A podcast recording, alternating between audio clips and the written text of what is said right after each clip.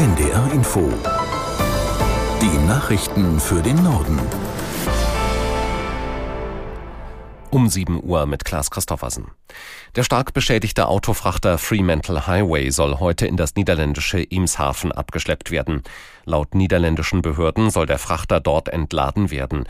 Rund 800 der 3800 Neuwagen könnten noch brauchbar sein. Von der Insel Ameland Andreas Meyer-Feist. Emshaven liegt 64 Kilometer vom derzeitigen Ankerplatz entfernt. Dies sei die kürzeste Strecke in einen Hafen und deshalb angesichts schlechter Wetterverhältnisse die beste, so die Begründung der Behörden. Die Lage an Bord sei nach wie vor stabil. Es gebe keine Hinweise auf Brände.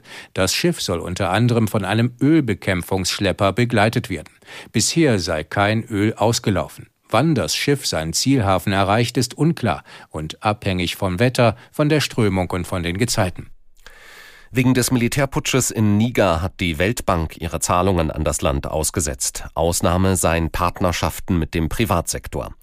Diese würden so wörtlich mit Vorsicht fortgesetzt, teilte die Weltbank mit. Sie hatte im Jahr 2022 rund 1,5 Milliarden Dollar und im laufenden Jahr bisher 730 Millionen Dollar für Hilfsprojekte in Niger ausgezahlt. Vergangene Woche hatten Offiziere der Präsidialgarde den demokratisch gewählten Präsidenten Basum festgesetzt und für entmachtet erklärt. Danach setzten sie die Verfassung außer Kraft. Niger ist eines der ärmsten Länder der Welt. Die FDP im Bundestag hat die Pläne von Bundesinnenministerin Faeser zur Asylpolitik begrüßt. Die SPD-Politikerin schlägt vor, die Abschieberegeln für abgelehnte Asylbewerber zu verschärfen. Aus Berlin Philipp Eckstein.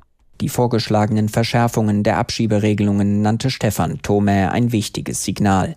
Der parlamentarische Geschäftsführer der FDP sagte der Nachrichtenagentur dpa, noch immer scheiterten in Deutschland zu viele Abschiebungen. Und wörtlich, das muss sich schleunigst ändern. Das SPD-geführte Innenministerium hatte gestern einen Diskussionsentwurf mit Vorschlägen veröffentlicht. So soll etwa der Ausreisegewahrsam, bekannt auch als Abschiebehaft, von derzeit maximal 10 auf bis zu 28 Tage verlängert werden. Der Einzelhandel sieht die deutsche Wirtschaft an einem Scheideweg. Vor diesem Hintergrund fordert der Deutsche Handelsverband vom Bund eine Entlastung bei den hohen Energiepreisen. Aus Berlin Torben Ostermann. Der Hauptgeschäftsführer des Deutschen Handelsverbands hält nichts von einem vergünstigten Strompreis für die Industrie, wie ihn Wirtschaftsminister Habeck fordert.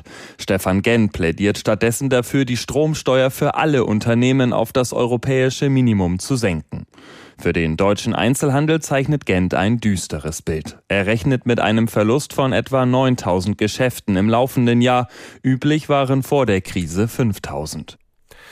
Rund fünf Jahre nach dem Anschlag auf eine Synagoge in Pittsburgh im US-Bundesstaat Pennsylvania haben sich die Geschworenen für die Todesstrafe gegen den Täter ausgesprochen. Ein Richter wird das Strafmaß zu einem späteren Zeitpunkt offiziell verhängen.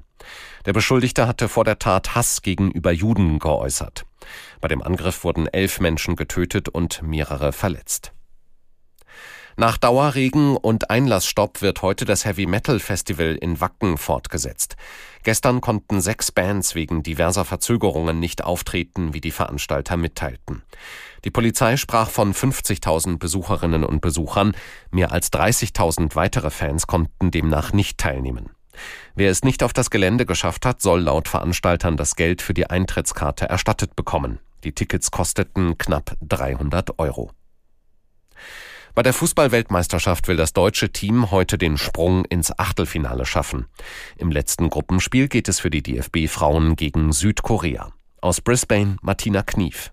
Es gilt, die richtige Balance zu finden zwischen dem Druck, mit einem Sieg das Achtelfinale sicher zu erreichen, dem Respekt vor Südkorea und dem Optimismus auf die eigenen Stärken zu vertrauen, um das Spiel auch zu gewinnen. Ob es dafür personelle und taktische Umstellungen geben wird, da hielt sich Bundestrainerin Martina Voss-Tecklenburg in der Pressekonferenz bedeckt. Die Abwehr allerdings muss ein weiteres Mal umgebaut werden, denn Innenverteidigerin Sarah Dorsun fällt verletzt aus. Soweit die Meldungen.